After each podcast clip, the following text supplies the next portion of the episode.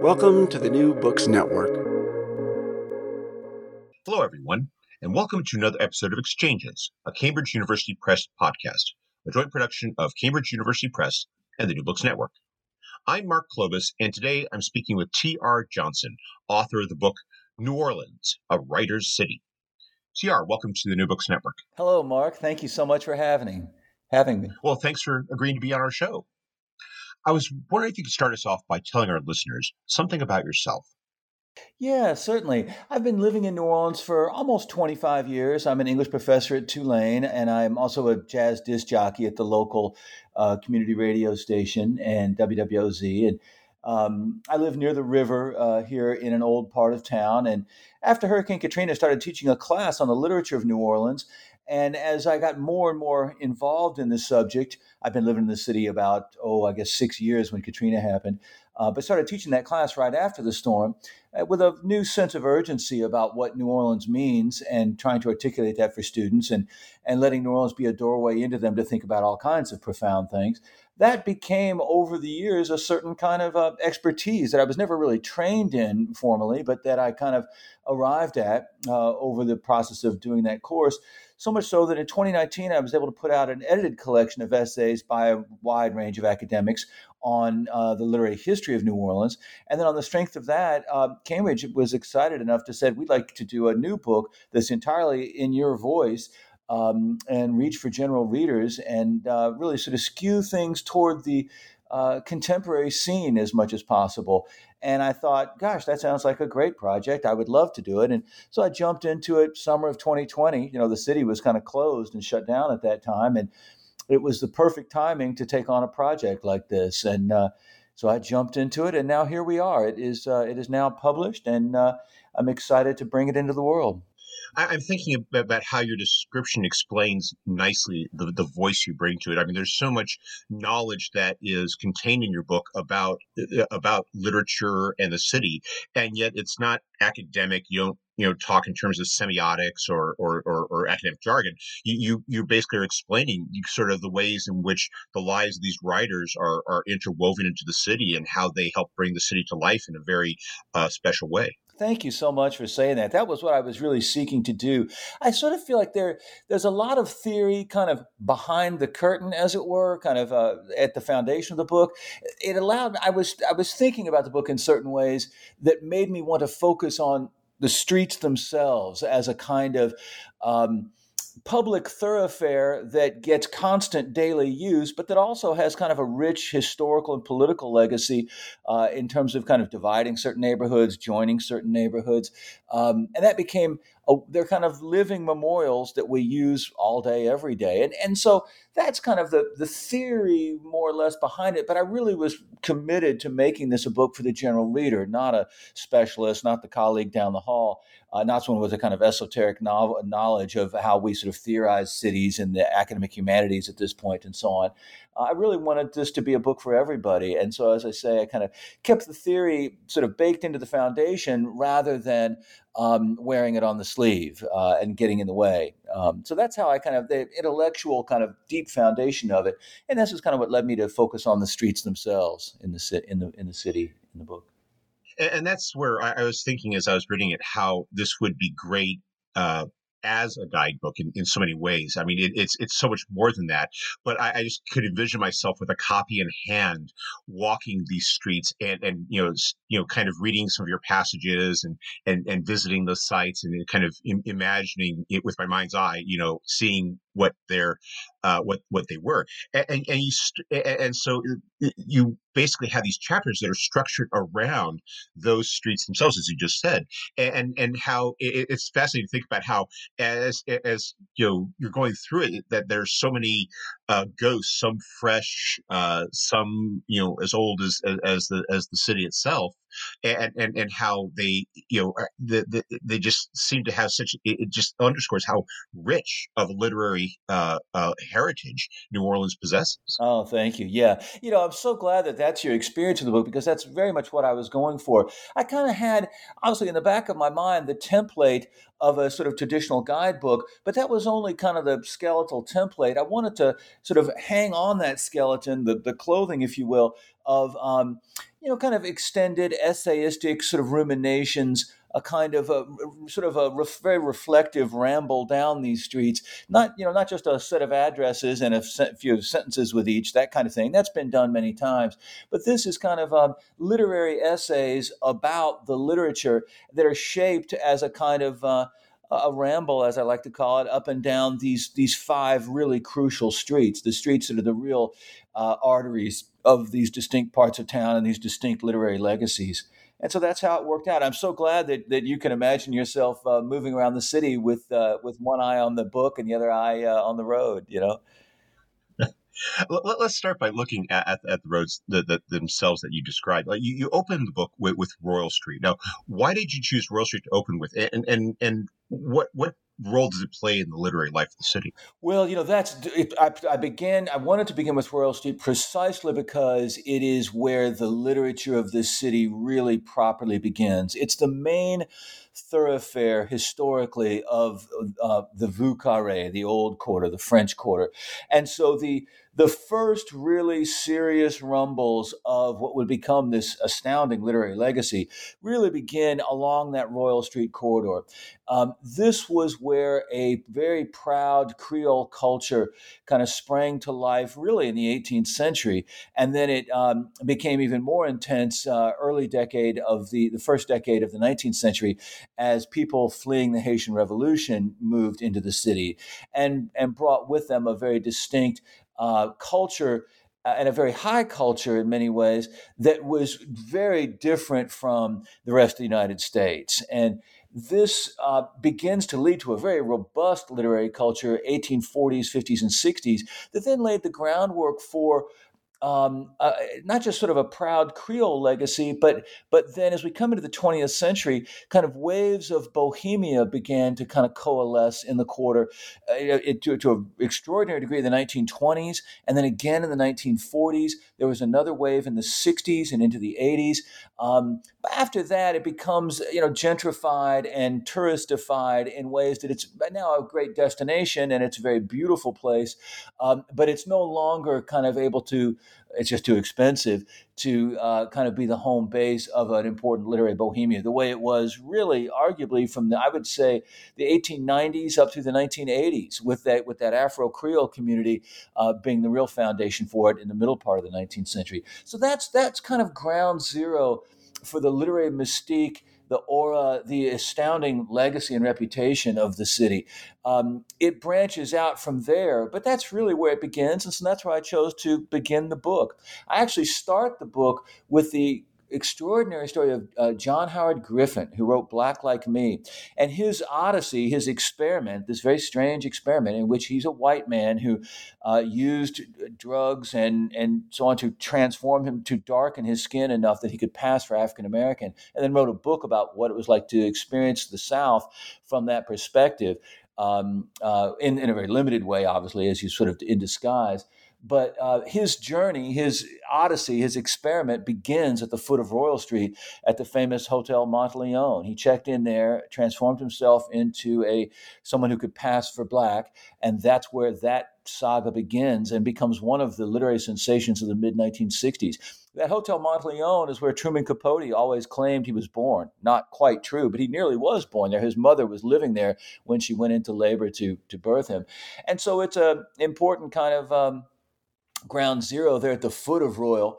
Tennessee Williams has work set right on that first block of Royal. And as you make your way down Royal, Capote, we run into Capote's apartment, the place where Faulkner lived, Katherine Anne Porter, Robert Penn Warren, all of these, Charles Bukowski coming into the later years, lived along Royal. And even Tom Robbins' Jitterbug Perfume, some of the main characters own a perfume shop on Royal Street, so that stretches into the 1980s. So Royal was the natural place to start. And from there, I go to very different parts of town. I was thinking about how, after reading that chapter, and there's so much literary history, not just of New Orleans, but really of America, concentrated there. It's hard to believe that there'd be some left over for the rest of the city to share. It's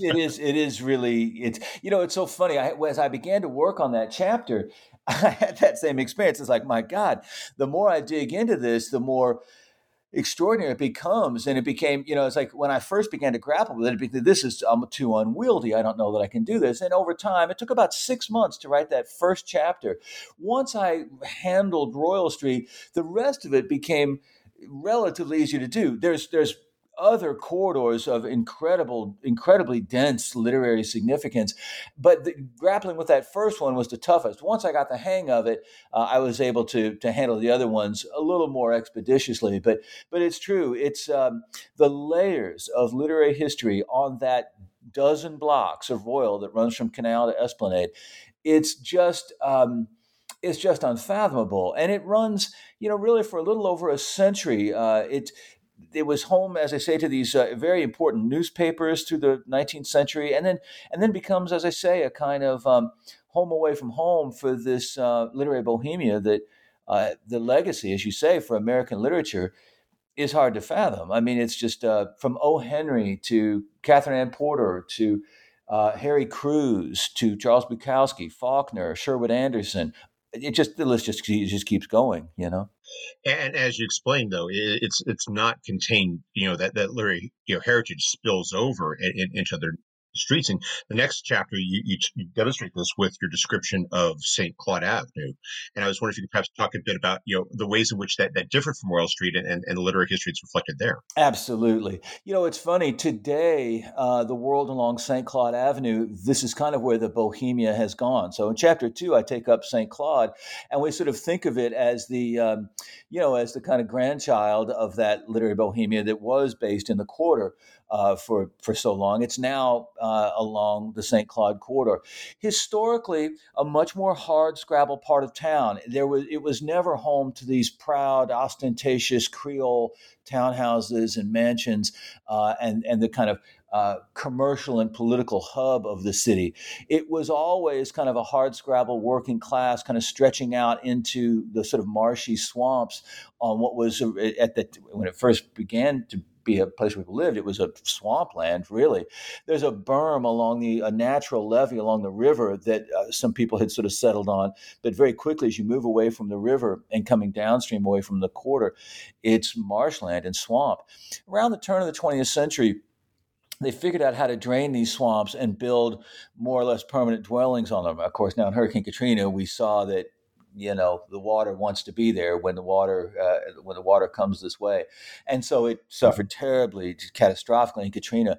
But from the early 20th century up to Katrina, it was a place where they began to build houses. And it was generally a white working class neighborhood initially with a lot of immigrants from Eastern Europe, but then also in the middle part of the 20th century, it became a really significant concentration of African Americans. Most famously, Streetcar Named Desire is really an expression of this neighborhood. Stanley Kowalski, the protagonist, is an archetypal sort of Eastern European immigrant living in the hardscrabble, sort of industrialized, dock-working culture of the city. And Tennessee Williams, what is arguably the most iconic play of the American stage is in that old Ninth Ward population, that old white working class Ninth Ward population of the middle part of the 20th century.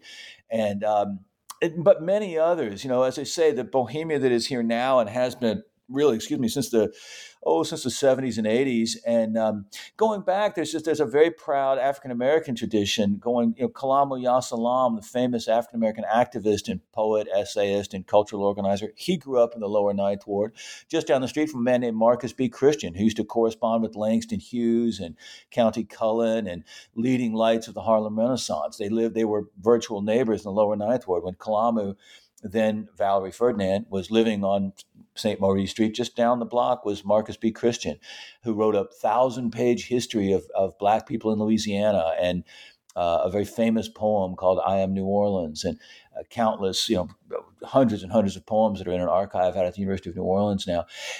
The Goodness of St. Rock by Alice Dunbar Nelson is a work of this neighborhood, and a variety of works around the Desire Housing Project, which is an extraordinary chapter in the city's history. And Nelson Algren's Walk on the Wild Side features, you know, significantly here in this neighborhood right along the river called the Bywater, part of the St. Claude corridor. So an extraordinary run of literature and a lot of literary activity today. I mean, there's important poets and novelists and essayists living up and down these streets. I happen to live along the St. Claude corridor, and it is an incredibly vibrant literary community. The famous singer-songwriter Ricky Lee Jones is just around the corner from me. And John Waters, the famous sort of indie underground filmmaker, lived here in the early 70s, right before he became famous. So it's an extraordinary place. And the density of the literary and cultural history is hard to overstate. Fats Domino is from this neighborhood. The Plessy versus Ferguson Supreme Court case started at the railroad tracks right here on the St. Claude corridor. So it's different from the quarter in that it doesn't have that kind of international glamour and elite kind of financial legacy as a kind of cultural hub, but as a kind of spillover and the other version of New Orleans, it's extraordinary. You know, it's impossible to overstate Fats Domino's significance to the history of rock and roll. He, you know, it really kind of begins with him in many ways, and goes mainstream through him as it moves to Elvis and so on. But he was doing that music in the 40s to great acclaim locally, and it finally sort of jumped into a national form a handful of years later. You highlighted a part of your book just now that I think kind of points to the degree to which the subtitle of your book is an understatement. You are writing about New Orleans as a literary city, but you're also writing a cultural history of the city. You're incorporating film and especially music into it. And I think that comes across really well in the next chapter, which is on Esplanade Avenue, where you talk about you talk a great deal about jazz in that one, and I was thinking as you were describing what you do as a DJ, I was thinking it was so fascinating to see how that background of yours informs a chapter where you are getting not just into the literary history of New Orleans, but its musical history, which, as you describe in the chapter, has these truly titanic figures. Oh, who are part of it. Yeah, absolutely. Yeah. I think, the music of just that Esplanade corridor, it's Jelly Roll Morton and Sidney Bechet. It's Alan Toussaint, the king of R&B composers here. And then it comes into modern times, Frank Ocean and Manny Fresh and the modern hip hop world that is kind of figures so importantly from the 7th Ward. It's interesting, when I began to work on this, I knew I was going to have to talk about music, and the way I began to think of it was this is going to be, about the writers of New Orleans, but I can include musicians and musical history in there because a lot of these writers a lot of these musicians wrote extraordinary memoirs that I've got to talk about. And also as songwriters, they're working with the written word, and some of them made their place in history as vocalists. And so I figure I'm really working with people who are making a very serious historic engagement with the word, be it written or sung, composed as part of a musical composition or as a novel. And when these memoirs by some of these musical figures are especially profound, I call them literature and want to bring them into the mix. Sidney Bechet's is an astounding meditation, almost mystical, in thinking about how he inhabits the music, how the music inhabits him. And Bonnie Brigard, a great clarinetist, wrote a really important memoir. And so this became folded into that Esplanade chapter just inevitably.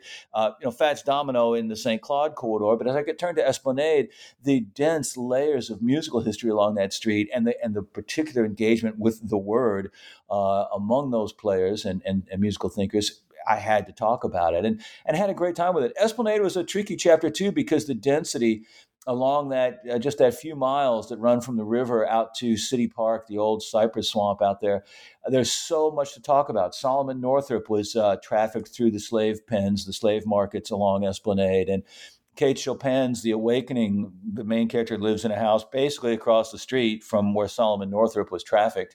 All the great, extraordinary voodoo history around Marie Laveau and her daughter is basically anchored along the Esplanade corridor. And it just goes on and on. At the far end of that corridor is a place called the Colored Waifs' Home, where Louis Armstrong was taken as a young boy. He was just sort of living in the street pretty freely and got in some trouble with the law. And he was taken to live at the Colored Waifs' Home. And that is where he first lifted a horn to his lips. And obviously from there changed the course of modern music. And that's at the far end of the Esplanade corridor, just beyond an old potter's field, a graveyard for the enslaved and for those who can't afford the expensive mausoleums. Just beyond that pauper's field is the old Colored Waifs' Home where Armstrong first learned to play.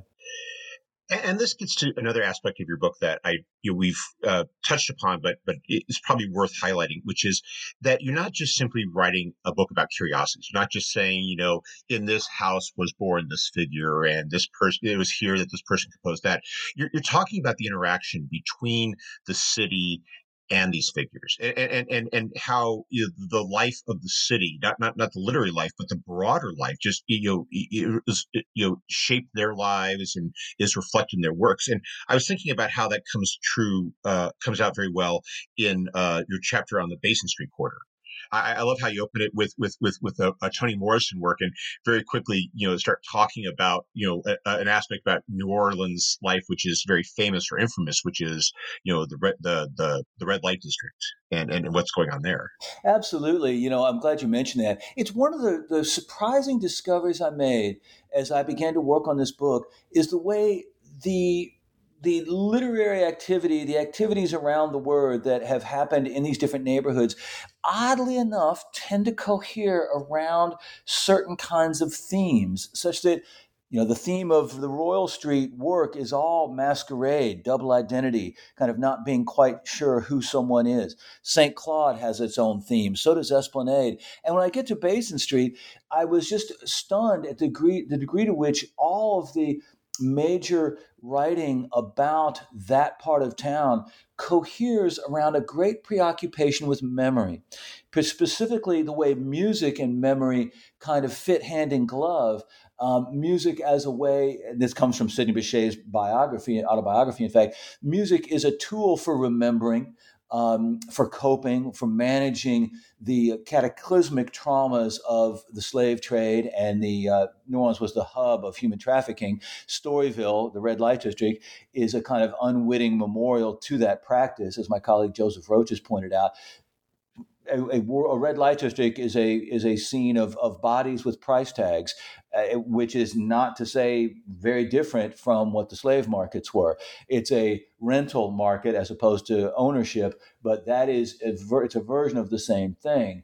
And that kind of unwitting memorial to the past shows up in other kinds of forms all through the major literature. The great poet Brenda Marie Osby, who writes so much about the surrounding neighborhood of Treme, directly adjoining Basin Street, her great theme is memory. It is a poetics of memory, and memory as a kind of sacred, even ritualistic form of ancestor veneration, of being in a kind of dialogue with death, with those who have gone on before us, and that the purpose of her poetry, like so much music of that neighborhood, is to honor those who have gone before us, and a kind of ancestor veneration, music and poetry as in service to memory.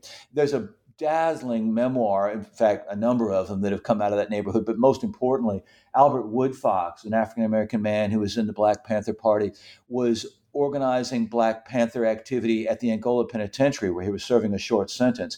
A guard got killed. He got blamed for it. He spends 43 years in solitary confinement. He survives. He comes out in 2016, writes a memoir called Solitary that I think is one of the most extraordinary stories ever to come out of this city.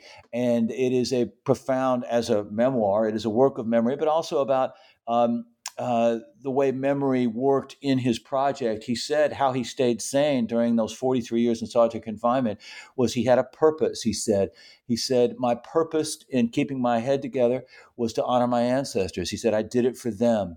And so the heroic, even kind of mystic practices of memory in that neighborhood are so profound. It just gives me goosebumps when I contemplate them. And it, as I say, it shows up in the way Sidney Bechet talks about his music. It shows up in Brenda Marie Osby's poetry. It's at the center of Albert Woodfox's survival strategy doing 43 years in solitary. And other chapters have of their own other themes. You know, there's Esplanade and St. Claude, Royal. St. Charles has a theme. And so that was one of the surprising discoveries I made. You mentioned that, I should quickly interject, you mentioned the Toni Morrison manuscript. That, too, is about a kind of journey into African-American memory, the collective memory of Black America. She wrote a musical called New Orleans, the Storyville musical, and it was never published and never performed. I found it in the Morrison archives at Princeton, and lead off that chapter on Basin Street talking about this lost, well, not quite lost because it was in the archives at Princeton, but this largely unknown Toni Morrison manuscript that's all about Storyville and all about the work of remembering. And I find the fact that the way you describe how there's evidence that the manuscript was, partially burned. You know, you have signs that it had been, exposed to fire. As there's something very, kind of maybe poignant and very telling about it in a way. And I thought it connected very nicely to what you described in terms of how so many of these writers are coming to terms or processing or expressing aspects of New Orleans' very, troubled and complicated past. Oh, thank you for saying that. Yeah, that's exactly right. And, it's so funny. It was kind of unwitting on my part. I didn't quite consciously intend this, but by starting that chapter describing the kind of flame-gnawed manuscript of Toni Morrison's that is itself a work about remembering African-American experience, that manuscript has come through fire and survived, as has the population of that neighborhood. It's a metaphor for the history that cultural center is all about, preserving the memories, very specifically, of coming through slavery. In Michael Ondaatje's famous title, Coming Through Slaughter. Just as that manuscript came through fire to survive in that Princeton archive, the population of Treme came through the fire, the hell of slavery, to produce these cultural wonders that we know, that the world knows as the music of this city, jazz most prominently, but R&B and gospel and rock and roll and now hip hop. Mm-hmm. Now, as you continue through your book, you start to expand your focus to include other neighborhoods as well.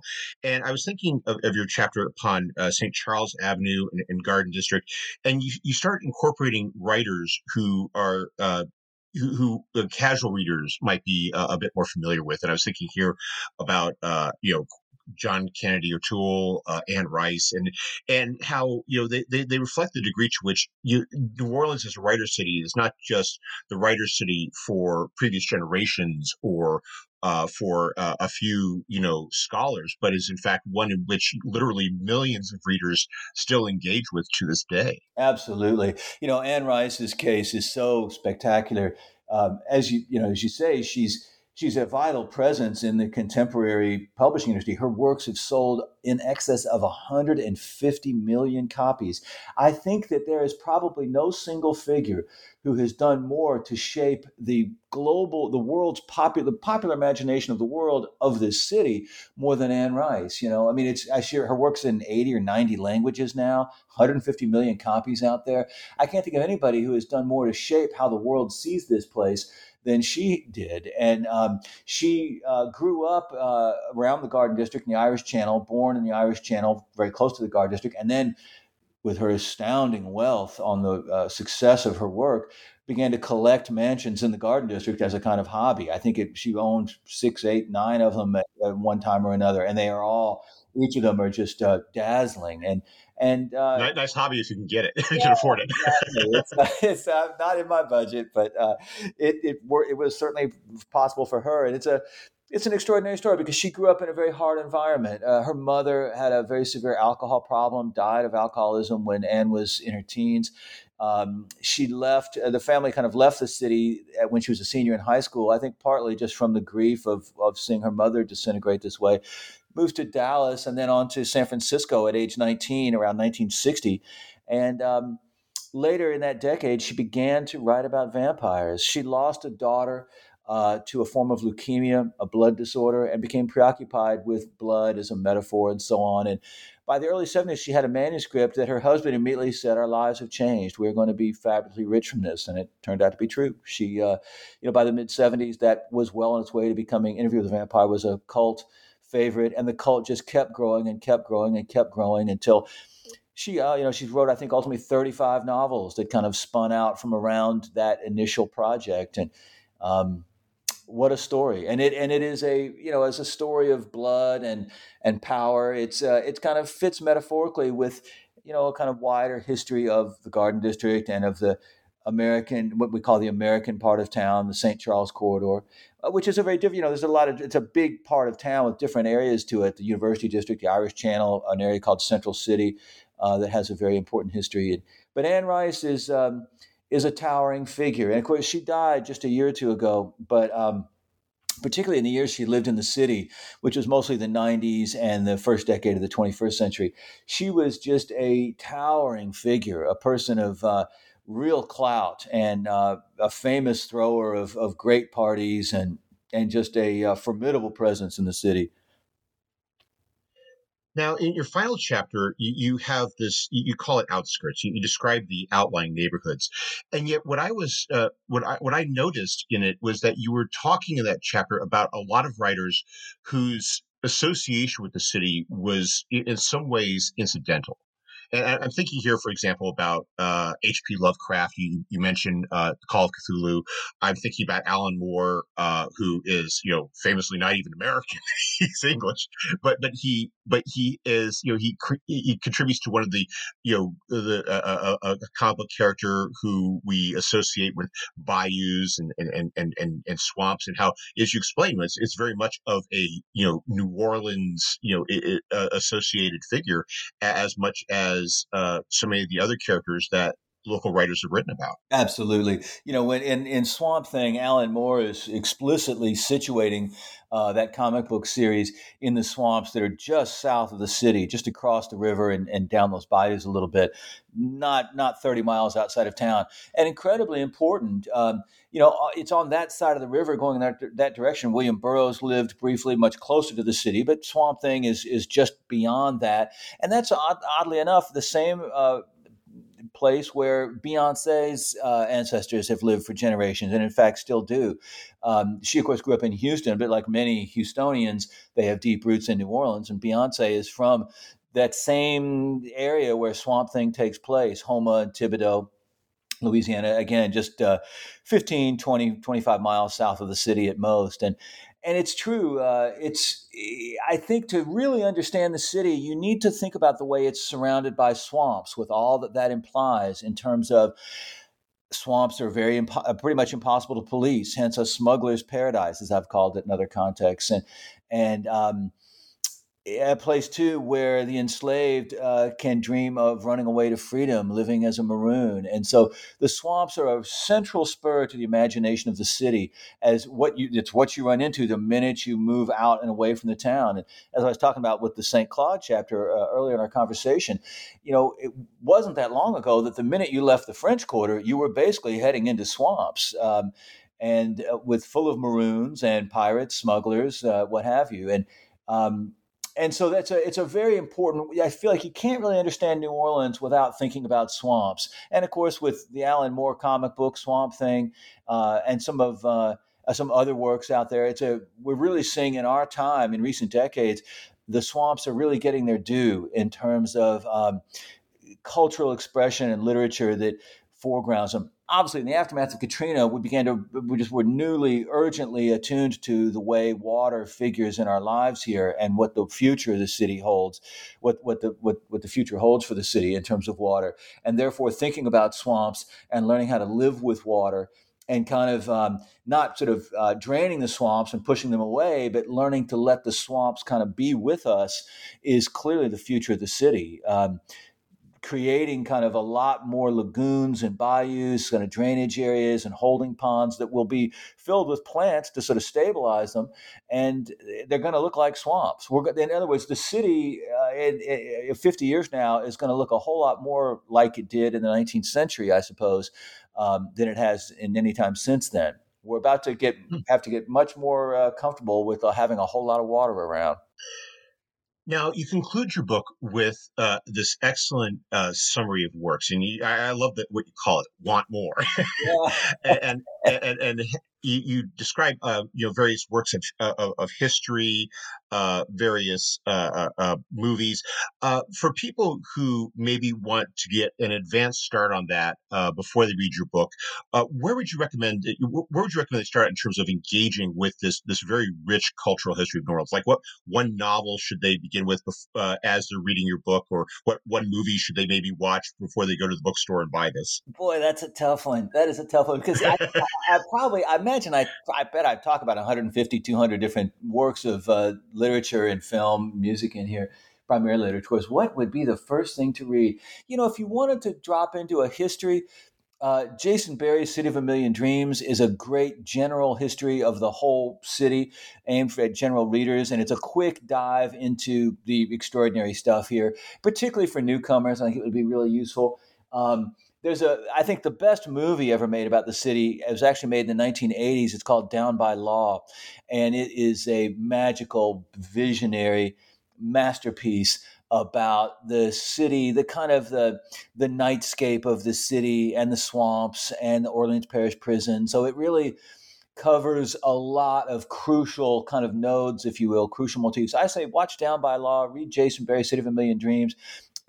Go listen to WWOZ, the jazz and heritage station that is the kind of the soundtrack of life in this city, with contemporary jazz and traditional jazz and gospel and all kinds of R&B and blues, et cetera. That would be the way to kind of get yourself ready to read my book, and then to get yourself a ticket and come on into town. That sounds like a fantastic invitation. Indeed. I hope everyone will come. We've apologized. We thank you for the time you've taken to spend with us. Before we go, could you tell us what you're working on now? You know, I have a whole bunch of little things kind of percolating. I'm writing a sort of a teacher's guide to how to teach the African American poetry of New Orleans, with a particular interest in the work of Brenda Marie Osby. So it'll be basically how to teach Brenda Marie Osby in the context of the Black poetry of New Orleans. I'm also just writing a lot of poems myself these days. I'm also just playing the saxophone all the time. I was talking to my brother on the phone last night, and he said, "What are you going to do this summer? Now that this book is out, what are you going to do this summer?" I said, "My goal is to be the laziest man in Louisiana." He said, "That's a high bar." I said, "Well, we'll see." You know, I put so much work into this book over the last couple of years that my first priority is to sort of lay in the hammock and be the laziest man in Louisiana for a minute. When I'm not doing that, I'm going to play the saxophone, work on some poems, and develop this sort of teacher's guide. From there, I just don't know. I'm at a stage in my career where I'm not rushing on to the next thing. I think I'm going to lay in that hammock and until inspiration comes. And if that takes a minute, so be it, you know? Well, congratulations on reaching that point of your career. It sounds like the dream. Thank you. Thank you very much. I appreciate it. T.R., thank you very much for taking some time out of your schedule to speak with us. I hope you have a wonderful day. And likewise. Enjoyed it so much, Mark. Thank you.